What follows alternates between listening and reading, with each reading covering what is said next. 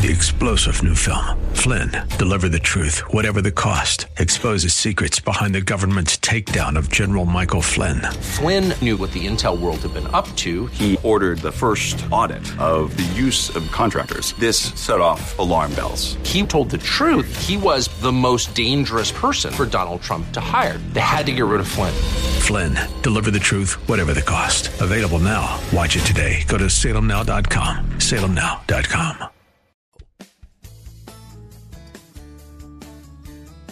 This is the word to stand on for life with Pastor Ron Arbaugh. Your word is sharper than any two-edged sword. And it cuts deep into my heart. The Word to Stand On for Life is a radio ministry of Calvary Chapel in San Antonio. A live call in show here to help you answer your questions about the Bible and how to apply the Word to your daily life. For more information on Calvary Chapel, visit our website, calvarysa.com. Get your Bible questions ready and call in now to 210 340 9585. It's The Word to Stand On for Life with Pastor Ron Arbaugh.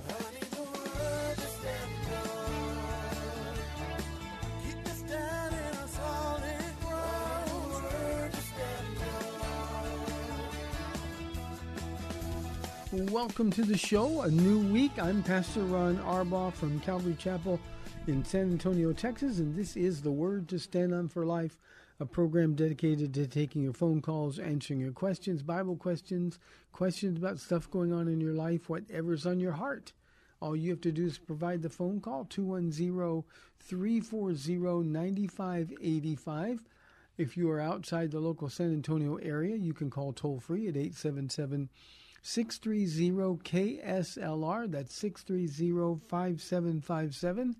You can email questions to us by emailing questions at calvarysa.com. Or you can use our free Calvary Chapel of San Antonio mobile app. And as always, if you are driving in your car today, the safest way to call is to use the free KSLR mobile app just hit the call now banner at the top of the screen. You'll be connected directly to our studio producer. Hope you had a great weekend, especially yesterday in church. We did here at Calvary Chapel. And uh, yesterday, as we told you last week, was our annual Christmas dinner.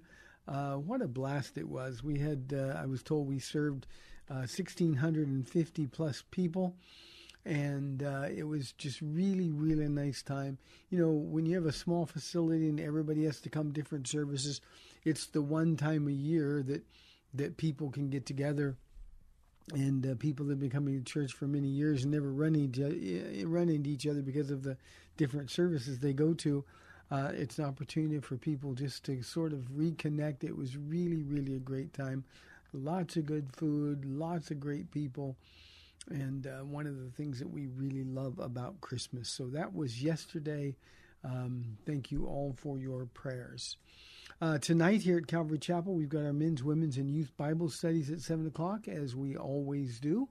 And uh, you are welcome, ladies. You can watch at calvarysa.com but uh, it's always better if you can be here in person just because of the q&a sessions that come afterward and a lot of ministry goes on that does not get on uh, the live stream so you are invited to come and because it's junior high high school men and women uh, you can pretty much make it a family thing and we also have childcare available for the younger ones so uh, bring your family and enjoy well, let's get to questions that have been sent in while we await your phone calls. Our first question. Um, this one is from Matthew from our email inbox. I actually got this Friday and didn't have time uh, to um, answer it. Matthew says it's that wonderful time of year when we get to sing Christmas worship songs in church. I love it. Matthew, I do too. Yesterday we had uh, um, of our four worship songs, two of them were Christmas songs, and it's really good. And uh, you know, I don't even feel like it's Christmas until uh, the group sings "Oh Holy Night," and boy, did they kill it yesterday! And uh, I loved it. So I'm with you. He continues at a church I recently visited. However, we sang "Mary, Did You Know" in a service. It's a beautiful song. It's one of my favorite Christmas songs. But listening and singing songs for fun or because I like them, I feel that's more than a little different than intended worship to God. and it just really threw me off to be in a church singing to Mary. I understand I wasn't worshiping Mary, but I'm supposed to be worshiping Jesus and singing songs about him. And I'm singing a song where it feels like I'm talking to Mary, asking her if she knows about her son. Which, yes, I suppose the song still brings glory to Jesus because ultimately it's about him. But I still felt like I was singing to Mary, like if I was praying to Mary about Jesus. I don't know, it, it just didn't feel right. Again, it's a great song. I love it so much, but I love lots of Christmas songs. Doesn't mean I would sing them in worship to God. Am I overthinking this? Am I being silly? I'm just trying to be honest. Uh, he says, maybe it's just my Catholic background and I'm sensitive to that, so please let me know your thoughts, Pastor. God bless. Matthew, I think maybe you are overthinking a little bit. I wouldn't think you say you're being silly at all. But um, we, we sing that song here occasionally. Um, I can't remember the last time we did. I think it was Friday night, maybe. Um, um, it, it was sung in, and, and it's really a song about Jesus. It's not singing to Mary. It's just the creative license that a songwriter has to express his views about God. Um, there, there's some lines in that song that just absolutely floor me, Matthew. Um, Mary, did you know that the the baby you delivered would, would one day deliver you? Um, that's a stunning, stunning line to me. Um, and I, I just, I like the song. I also think it's a beautiful song, but it's really not at all directed to Mary. It's just uh, an artistic way of of um, talking in depth about the ministry, the scope of Jesus' ministry, and I think it's very honoring and very worshipful. Um, he just sort of is is singing in a third person perspective, and um, I don't think there's anything at all wrong with it. And God knows your heart. God knows your heart. So uh, I, I don't see it the same way you do, but that's why God made people different. So Matthew, I hope that answers your question. Uh, if you enjoy the song and your heart is to worship the Lord, believe me, He's thrilled that you're worshiping. So I hope that answers your question. Thanks very, very much. Here's an email from Nathan. Hi, Pastor Ron. Have you spoken about the Brittney Griner situation on the radio station? What are your thoughts of her coming home after getting swapped for a convicted Russian arms dealer and possibly responsible for murder? Uh, people believe she deserves to stay in prison for convicted uh, for convicted for conviction of drugs, and the Paul Whelan, an accused American spy. Um, there's been no truth behind his accusations. He received 16 years. To sum it up, Griner received 10 years in Russian prison for drugs, which she had, and Whelan received 16 years for a baseless conviction of espionage, but yet Griner gets to come home. What I'm asking if family, coworkers, and friends speak about this issue and ask as ask us Christians about our opinion, how should we respond as a Christian without passing judgment and expressing love? Um, Nathan, uh, I, I, did address this question Friday. I think it was on the program. Somebody uh, sent one in when the news was was coming up, and um, I, I, think I love the fact that you asked how do how should we as Christians respond. Um, you know, this this to us is not a political issue. We're not the negotiators. We're not the ones who um, are are behind the scenes pulling the strings. Um, all of us as Christians, we should have been praying for Brittney Griner. She was grievously overcharged. Uh, she was guilty. She admitted she was guilty. Um, this is a, a, a, young woman who lives a lifestyle that is in opposition to God. This is a young woman who has expressed uh, disdain for the country that she lives in, the country now that I'm certain she's happy to be in. But I think our perspective as Christians has to be separated from the political. As a Christian, if she was your daughter, you would want this country to move heaven and earth in order to get her home we should be thrilled that she's home. Now, it doesn't really have anything to do with the other person. And whenever I see a question like this, um, Nathan, um, you know, th- th- I, I, hear right wing media. Now, I'm a conservative man, okay? Um, but, you know, the news, right and left, has been politicizing this issue from the very beginning. I think as Christians, we need to sit back and think, God, you were merciful to this girl. And we can pray for Paul Whelan as well. Lord, deliver him. Uh, but, but hey, this is political negotiations.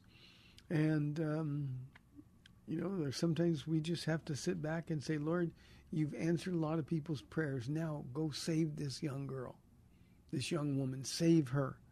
But we really need to be happy. And I think that's the Christian response. Um, and, and, I would ask anybody who was complaining about it uh, if she were your daughter, would you want her home? Do you think she deserved 10 years? Regardless of what anybody else is there doing, do you think she deserved 10 years of hard labor in a prison in Russia for her crime? And, and the response would be no. Well, then why aren't we happy that she's home? And we really, really need to stay out of the political fray. This is simply one of those things where we can thank God that an American citizen, a young woman uh, who lives in opposition to God, uh, has been released. And now, maybe, who knows, with our prayers, maybe she'll be grateful. Now, she may be completely the opposite, but she's home. And we need to be pleased about that and stay out of the political arguments, right or left. So, as a Christian, Nathan, I simply don't think there's any other emotion that we should show other than gratitude. And um, again, if our children were in that situation, uh, we would want them to do anything and everything to bring our kids home. And that's what he did with Brittney Griner. And so I think we had to leave it at that. I think that's the way to express love. I think, well, you know, I'm glad she's home, but is not an expression of love at all. So, Nathan, I hope that answers your question. And I spent a little bit more time on that on Friday. Uh, you can go into the archive and listen to that program if you are interested. Here is a question from Candace. She says, Many of my church friends are deconstructing their faith. What does that mean, and is it a good or bad thing to do? Um, Candace, all that means and this is frustrating to me. Um, all that means is they're trying to find a way to sin without feeling guilty. Everybody wants to go to heaven, and so they're reevaluating their faith. Well, I can still have sex and be a Christian because, well, the Jesus that I'm reforming in my own mind by throwing out the Bible, that's what deconstruction is, Candace. It's throwing out the Bible uh, well, well, well, my Jesus has a different worldview. My Jesus loves everybody. So if people from the same gender want to marry, or if a man wants to become a woman or a woman wants to become a man, Jesus loves them and he would accept them like that. That's simply throwing away the Word of God. And what they're doing is deconstructing a faith that they never embrace. Now, they may have grown up in church, but the minute they get a little freedom and they get introduced to sin, what they start doing is rationalizing why what they're doing is okay with God. And we run into this all the time. And Candace, whether it's somebody who's outwardly deconstructing their faith, and by the way, this is a a, very recent phenomena, uh, uh, an internet phenomena. Well, we're just going back, stripping it down. No Bible, just Jesus. But the problem is, we make Jesus who we want him to be instead of accepting him for who he is. So this is a horrible thing to do. And it demonstrates that these people, your church friends, really never had a saving relationship with Jesus Christ. We can't change who he is. We're made in his image. We can't make him or remake him in our image. And that's what people are doing, Candace, when they're deconstructing their faith. They're simply taking the parts of the Bible out they don't like and they're saying, well, Jesus would love this or Jesus would be okay with this. In the process, um, even the parts of the Bible they claim are okay, they don't understand. So this is just men and women, mostly young, not always, but mostly young people, who are simply rationalizing the sinful choices they want to make and deciding that it's okay with God because after all, God wants them to be happy. And the reality is, a lot of Christians have been doing this without understanding what deconstructing their faith meant all along, because there's just lots of Bible passages that we pay no attention to at all. That's deconstructing our faith. But remember, Jesus said, If you love me, you will obey me. He didn't say you'll obey the parts that you agree with. You've, you, if you love me, you'll obey me. And we've got to decide, Candace, uh, if this is the faith once and for all delivered to the saints, as Jude declares it to be, or whether or not it's a faith that keeps evolving and changing, which is really no faith at all. If God changes, then we're all lost. We're all lost. You know, it was Jesus, Candace, who spoke about hell more than any other Bible writer or any other personality in the Bible. Jesus didn't actually write it himself. But think about that. And if you're deconstructing your faith, well, I can't believe in a loving God who would send people to hell. So I just, I'm going to throw that part out. It's the Bible. Candace, the Bible is the only place. I had the opportunity to talk about this a little bit in my message yesterday. Uh, it's the Bible. Um, in the early church, they devoted themselves to the apostles' doctrine. That's what the Bible is. And if we throw it out, then we have really nothing of substance to hold on to. So, Candace, pray for them. Let them know that they're being dishonest. Let them know that if they can change God, obviously He's not God. And pray for them. Just pray for them. It's amazing how sheep like we all are. You know, we will just decide, we'll read an article on the internet, somebody makes a, an emotional statement that we agree with, and then we'll start treating as fact the things that that author said. And then we start re examining our faith, and it makes us feel better. I've got a, a, a very, very casual friend uh, who was a pastor at one time, um, who has decided that his animals, his cat owners, animals go to heaven. He's decided that because it hurts his heart, that there can't really be eternal torment for anybody, even though Jesus said it, uh, that there was. That that's just metaphor, and and it's really not that way. He's decided all these things based on how what's written in the Bible makes him feel. And what that does, Candace, is makes all of his appeals to the Bible meaningless. Because if his emotions don't like something, he'll change that as well. So it's the Bible, the Bible, the Bible. There's no other place to find out really who Jesus is. And if we're going to worship him, if we're going to follow him, if we want to spend forever with him, we got to realize that he is a holy God. 340-9585 for your live calls and questions. Here's a question from Joni. She says, What are the mysteries of God referred to in Ephesians chapter 3? Um, Joni, let me just talk about the, the, the mysteries that were revealed by the Apostle Paul. Um, mysteries, uh, the Greek word is mysterion. It means something that has never been disclosed before. Now, in, in, in the Old Testament, there were hints of these things. But but the mysteries of God revealed to Paul and then given to us, we we're the beneficiaries of these mysteries. Well, Paul revealed several of them. One is uh, from Ephesians chapter 2, Jew and Gentile becoming one in the church. Uh, that's a radical, radical statement in the ancient world, especially Jews who hated Gentiles and Gentiles who've always hated Jews.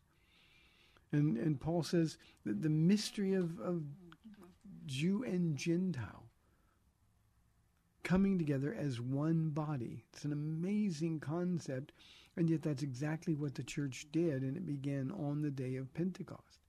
There's the mystery of Christ in us, the hope of glory that was revealed to the Apostle Paul. Think about this.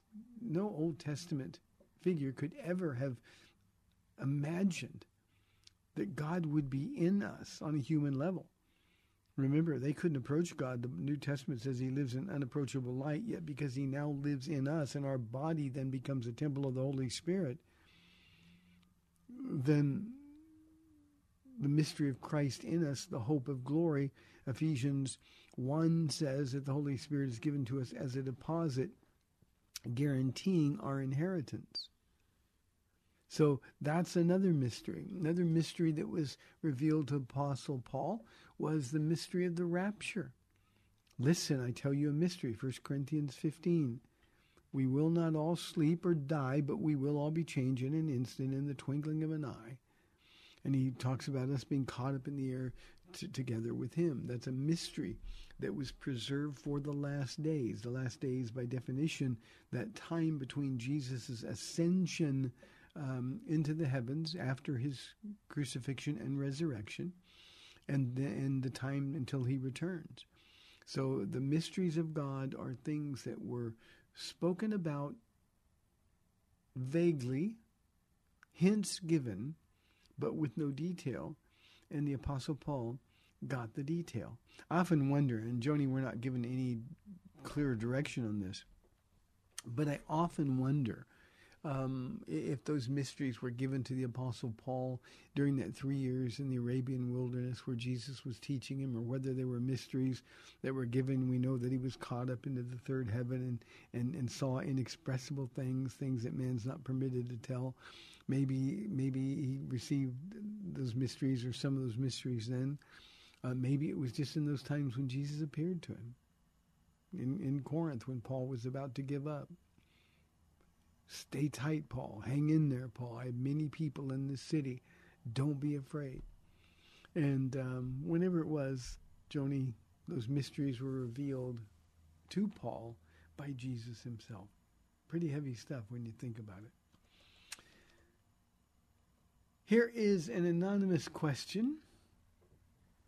Um, this person says, I struggle with sin.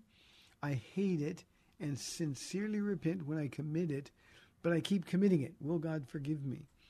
Um, Anonymous, God knows your heart. Now, here's the thing I think God would ask you to hate your sin before you commit it.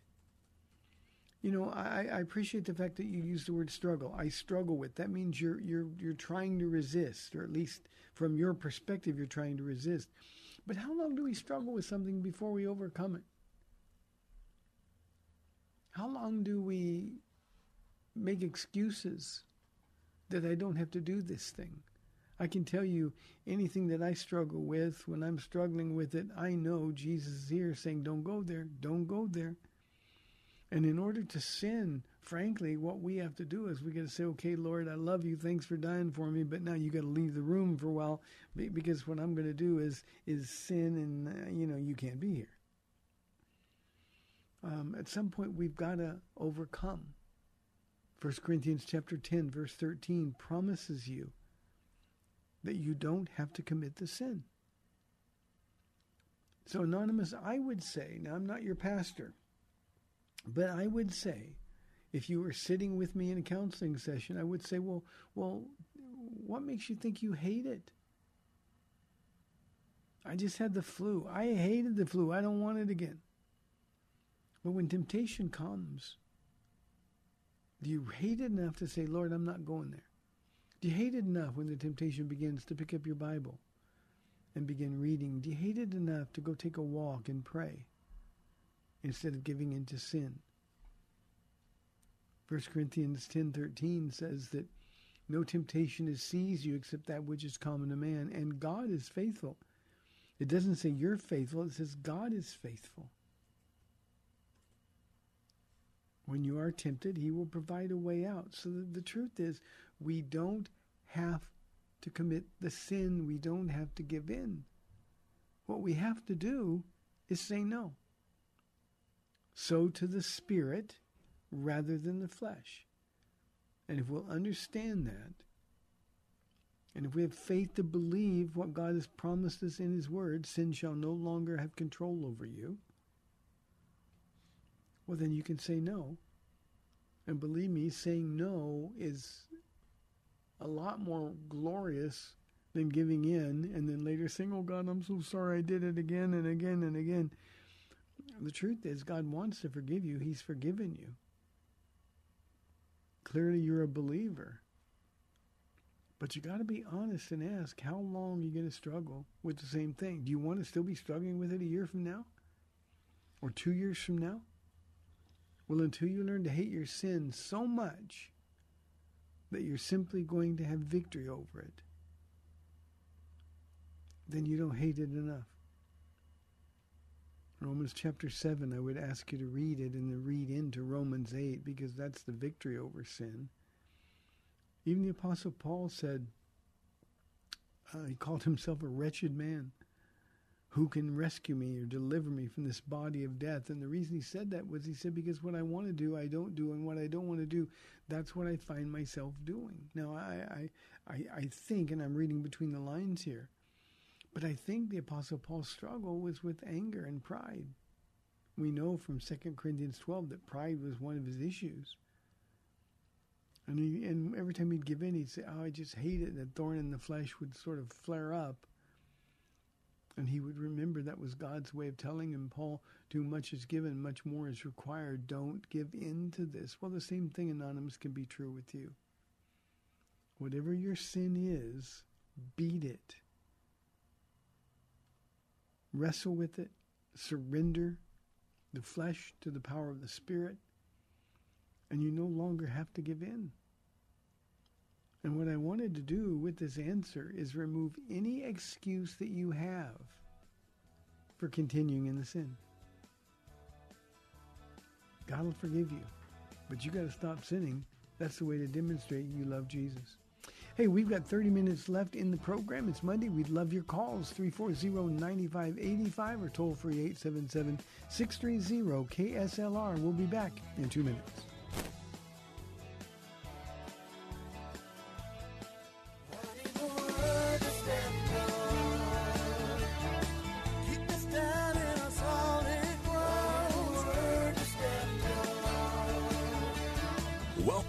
The Word to Stand On for Life. We're taking your calls at 340 9585 or toll free 877 630 KSLR. Now, here's Pastor Ron Arbaugh. Welcome back to the second half of our Monday show. The phones have been quiet. Remember, you guys are way more interesting than I am, so we'd love your calls. Here's a question from Jamie. She says, I know God knits us together in the womb, so how can we still be born with a sin nature? Wow, because we live in a cursed world, Jamie. The idea that God knits us together in the womb doesn't suggest that we're immune from the sin nature. Um, Jesus said in John chapter 3 that we're born condemned already.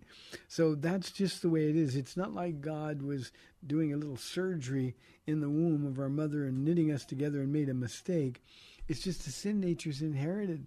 It's inherited from our parents and their parents and their parents before them, and all the way back to Adam, who is our federal head, and and through whom the sin nature was passed to the human race. So, um, knitting us together in the womb simply means He knew us. He was responsible for creation, and I don't mean that directly like He was with Adam, but through the process uh, of multiplication and, and, fertilization that that uh, that we know is true. Um, so life begins at conception, is what that's telling us. That's another reason that we shouldn't kill babies in the womb. Um, but yes, we're born with sin nature because that's the, the curse of the fallen world that we live in. Gratefully, Jamie, we've been redeemed from the curse by faith in Jesus Christ. So people that die apart from Christ and end up spending eternity in hell have no one to blame but themselves. God rescued the human race. As Adam was our federal head in sin, Jesus is our federal head in salvation. And all we have to do is receive the gift of life that he's given us. And we do that because of grace, by faith or through faith. And if we refuse his offer, then we literally walk over his dead and risen body and spend eternity in torment. It breaks God's heart. Judgment is not something he wants to do. So um, that's why we have sin nature, and we will until our bodies are redeemed and we receive our glorified, resurrected bodies. The Apostle John says that when that happens, we will be like he is. That's something to think about. Here's a cynical question. This one is from Scott.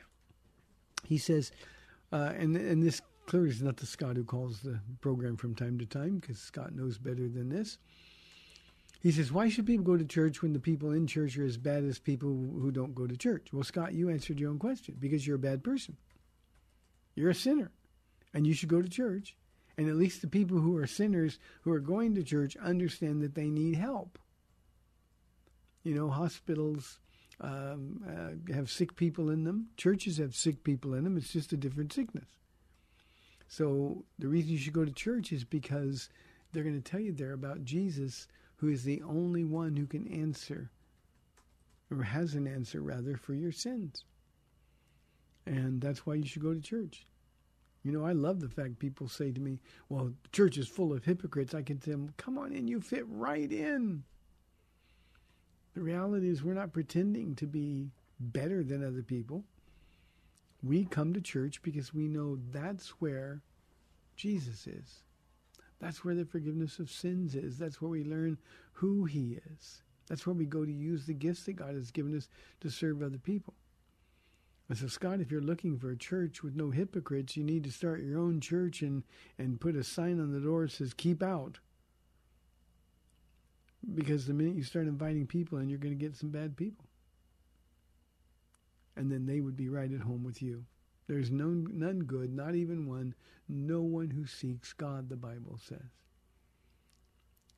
So if you think about the church as a hospital for people who are spiritually sick, then it makes sense that church is filled with sinners.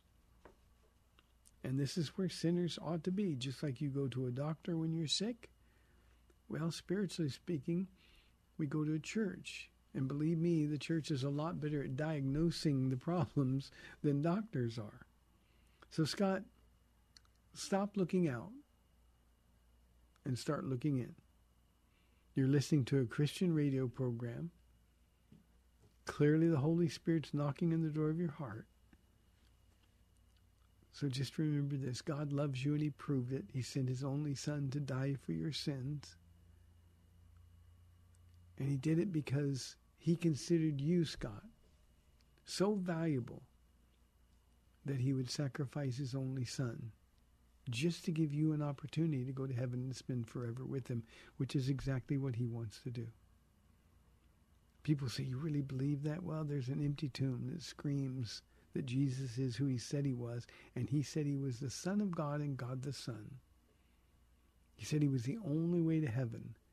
And Scott Church would be a place where you could find out all about who this Jesus is. 340-9585 for your live calls and questions. Toll free 877-630-KSLR.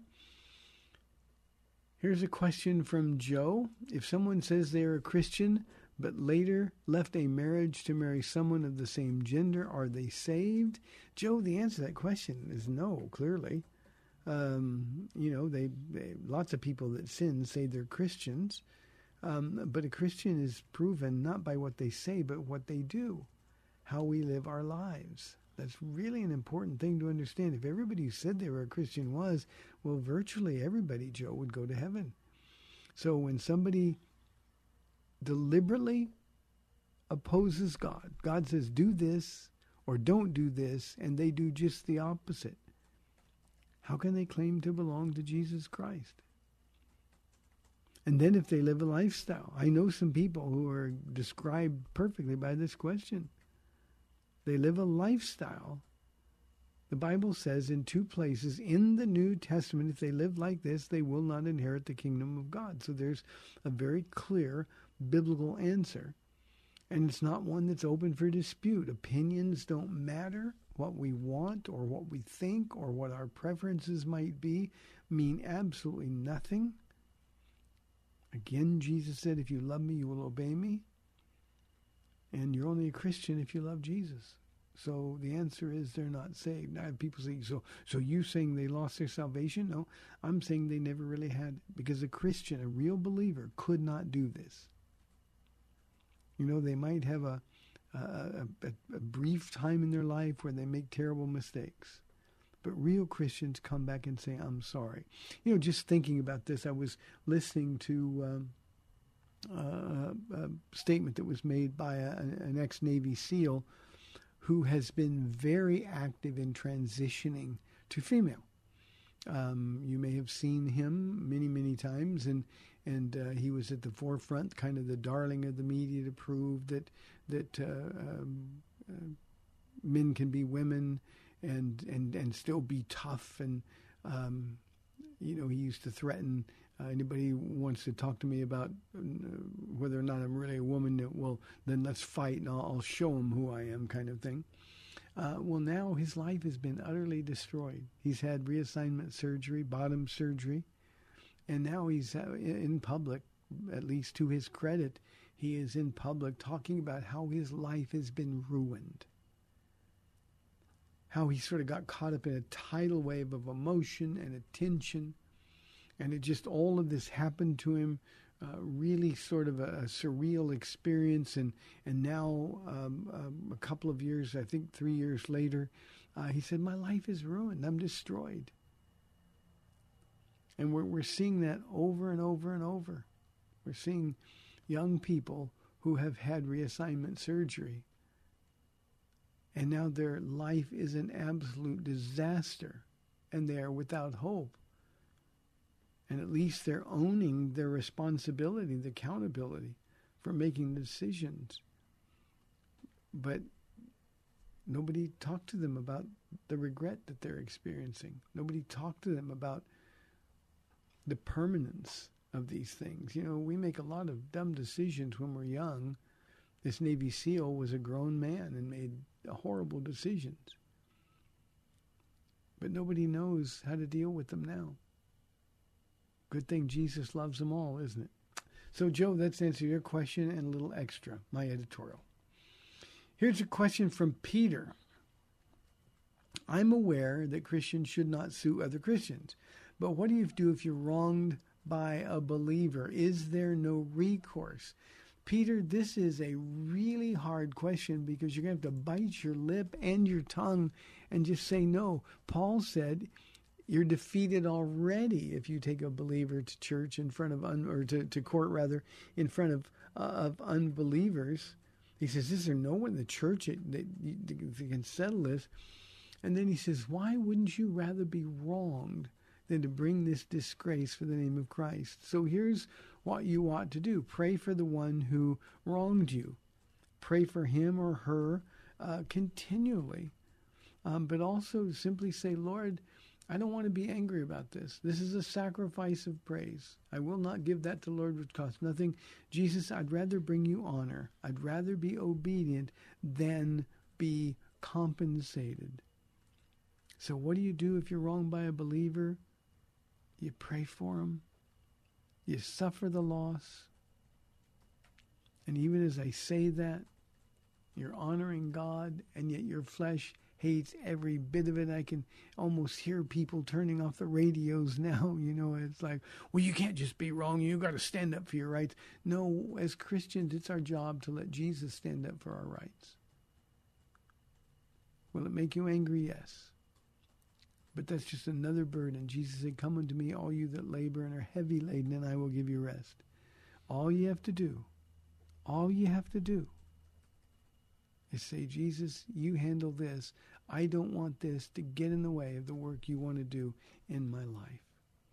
You know, Peter, as difficult as that counsel is, and as many people who hate that counsel when I give it, uh, imagine what Jesus experienced when he was telling Jews in the Sermon on the Mount to turn the other cheek. Someone asks you to carry their cloak a mile, then go two. Imagine what it was like for them to hear it and how Jesus was ridiculed for that. To love your enemy. What do you mean, love my enemy? Nobody can love their enemy. Jesus says we can love our enemies. All we have to do is use his heart. Jennifer in San Antonio says, What are your thoughts on Steve Gregg and his radio show, The Narrow Path? Jennifer, I'm sorry, I don't really know um, Steve Gregg or his radio show. Uh, I like the name of it, The Narrow Path. That's what Jesus said the road to heaven was all about. But if you will give me just a, a, a one day reprieve, I'll look it up a little bit and maybe listen to a little bit of his stuff and give you a, a, better idea, Jennifer. So um, sorry, I don't have it at the tip of my tongue, but he is not one of the people that I am familiar with at all. And I don't want to say anything um, w- without some kind of knowledge and information. So I'll try to get that to tomorrow. My producer's writing it down now, so I'll remember it and we'll check it out for you, Jennifer. Thank you for asking. Here's a question from Marilyn. She asks In places where being a Christian is illegal, are Christians violating Romans 13 if they meet in defiance of the law? Now, Marilyn, I don't know if you're talking about um, the, the pandemic when churches were supposed to be closed or on a broader sense. But here's the thing that we have to do, and we'll see this in the book of Acts in Acts chapter 4 when the, the authorities uh, over Peter and John and the others tell them they can no longer preach in the name of Jesus Christ. And Peter says to them, Look, you have to decide what's right for us to do. Should we obey you or should we obey God? And obviously, that's a, a, a question with only one answer. We have to obey God.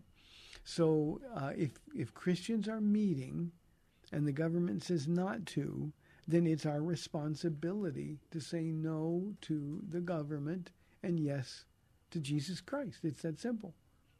Uh, and, and you're not violating Romans 13. What you're doing is you're being obedient to a, a much higher law, a law that supersedes any human law. Now, there's other laws. Uh, you know, in in um, um, our nation, there are a lot of things that are legal uh, marrying people of the same sex, uh, having uh, transition surgery, sexual transition surgeries, um, um, smoking dope, uh, those kind of things. Uh, I know a lot of people that claim to be Christians say, "Well, well, these things are legal, so it's okay for me to do them." No, it's really not. There's a higher law, and um, one of the things that Christians are commanded to do, we're not to forsake together or the assembling together of the saints. And so we're to meet. God knows we need it, especially in difficult times like the pandemic. We need to be a light to the rest of the world. We need to demonstrate that we're not afraid. We're not letting fear run our lives or change who we are. It means that if we're afraid, we still be obedient. And in so doing, Paul says it we're the aroma of death to those who oppose God and the aroma of life to those who will accept Him. And so that's what we're supposed to do. So, uh, no, Christians uh, are meeting, whether it's in China and they're violating the law or in an Islamic country. Um, the fellowship of the saints is really important. In our Bible study yesterday, Marilyn, um, we learned about uh, God's model for church, regardless of when and where you live. Um, God's model for the church was was to um, hold fast to the apostles' doctrine, to the fellowship of believers. We need one another. This is the way God works. This is where we can use the gifts that He's given us to be a blessing to others, uh, to to to prayer, to worship. Um, so these are things that we, we are commanded by the Word of God to do. And uh, tragically, uh, and again, I don't know whether your question is specifically related to the pandemic or not, Marilyn, uh, but um, uh, churches deserted the people that God had given them stewardship over during the pandemic. Now, we all did it at the beginning. The, the, the, the disease was um, an unknown and and we were being scared to death. Millions of people are going to die. It simply didn't turn out that way. Um, and yet, the churches that closed their doors are churches that deserted the very people that God has given them stewardship over. And uh, we were closed uh, for for nine weeks. I think nine Sundays we missed, and then our governor uh, boldly and wonderfully said that uh, churches can meet, and and we got right back to it. we've been meeting without skipping a beat ever since, um, and we're better for it. Um, we have so many new people coming. Um, a lot of those new people because uh, they ran into Bible teaching for the very first time. When their churches closed the door, they kind of got outside and found out there's there's something better. So Marilyn, no, there's no violation of Romans 13 in that situation. I have a friend. He's a, he's a casual friend, a pastor in San Jose, California, uh, who um, continue to meet in defiance of a draconian um, California environment, um, and and they assessed fines uh, in excess of I think over two million dollars um, for his church, and of course nobody could pay that kind of a fine. He, they certainly couldn't, uh, and they actually beat them in court, and and the city and the county settled with them, um, and it all turned out well. God's pretty good at standing for those who stand up with Him. 340 9585 or toll free 877 630 KSLR. We still have some time for some phone calls. Here's a question from Charlie How would someone deal with the fact that unbelieving loved ones are in hell being tormented? How can heaven be a happy place? Charlie, that is one of the hardest questions because we live in, in time and space constraints, and, and obviously, uh, especially somebody that we care deeply about and they died. I have a mother who I don't know is in heaven or not, and and it's it's it's a horrible, horrible thinking. But remember, heaven is a whole new order of things, and there will be. We know the Bible says no pain, no sorrow. There will be no tears. So the only thing, at least from a human perspective, I can imagine is that uh, we will understand uh, nothing. Um, I, I, call it a brain swipe. God gives a brain swipe uh, because He won't allow anything to prevent utter bliss, utter happiness in heaven forever and ever and ever. Now, that's my hopeful side. On the other hand, it may just be, Charlie, that when we stand before the Lord and we see how fair He is, how just He is, that we can't hold Him responsible for the rejection by people, even people that we love. And so I don't know exactly how it's going to happen. I just know that there won't be any tears or any sorrow, and heaven will indeed be a happy place. I think it is more instructive for us to think about that now. And while we have the opportunity to tell the people that we really care about about Jesus, you know, it's amazing to me, Charlie, that we all have people in our lives that we care deeply about who aren't believers we know what their ultimate destiny is going to be, and we don't talk to them about it. How could we let somebody that we really love go to hell without putting up a fight? And I'm not talking about fighting with them or arguing, but just letting them know. And I mean literally every time you see someone who you care about that's not going to heaven, you need to tell them, man, Jesus loves you. He's got a plan for you. He wants to deliver you. But you got to open your heart and let Him. And you know, you got to get to the point, or at least we should, all of us, get to the point uh, where we can um, look at somebody and say, "Look, if you go to hell, it's not my fault. It's on you. I did everything I could to tell you." So, hope that answers your question. Three four zero. Well, we don't have time now, so let me. Have a question that came in. Um, This is from our mobile app Anonymous. You just told Peter to allow himself to be wronged instead of taking a Christian court. What about taking them to a pastor and have the pastor adjudicate between the two of them? Uh, Anonymous, you're right. You're absolutely right. I, have answered that question exactly that way many, many times. Um, I, I thought maybe he understood that, so please forgive me. Uh, but that's the very first thing that Christians ought to do. They ought to find a pastor. If they go to the same church, it ought to be easy um, and and they, they bring that their, their grievances before um, their pastor and trust that he's going to give them a biblical response. So you're absolutely right. That is the first step.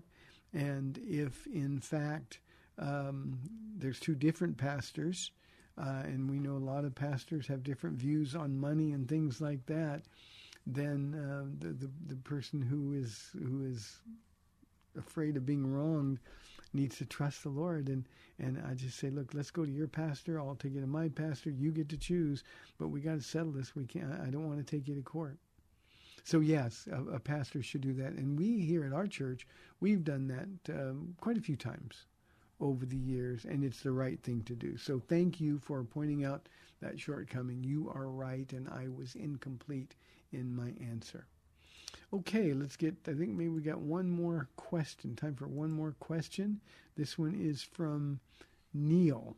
He says, Do you have a practical definition for the joy of the Lord? Uh, yeah, I do. It's just joy.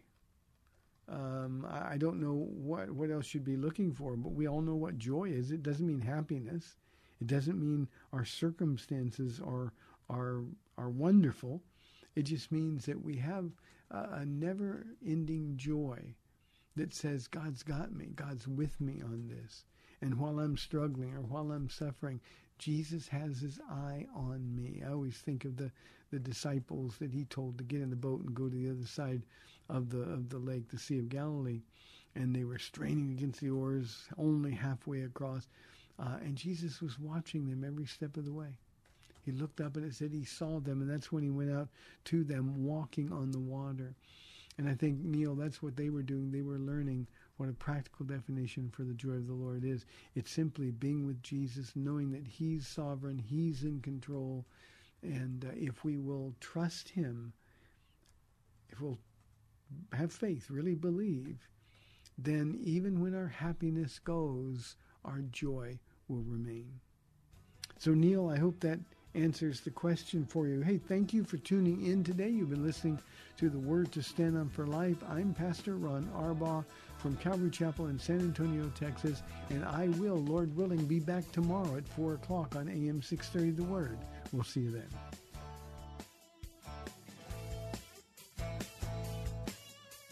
Thanks for spending this time with Calvary Chapel's The Word to Stand On for Life with Pastor Ron Arbaugh.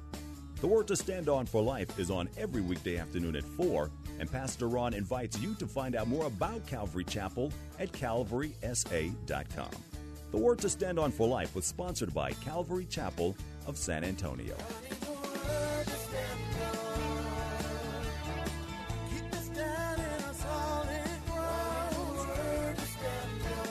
AM 630, The Word. We hope you've enjoyed The Word to Stand On for Life with Pastor Ron.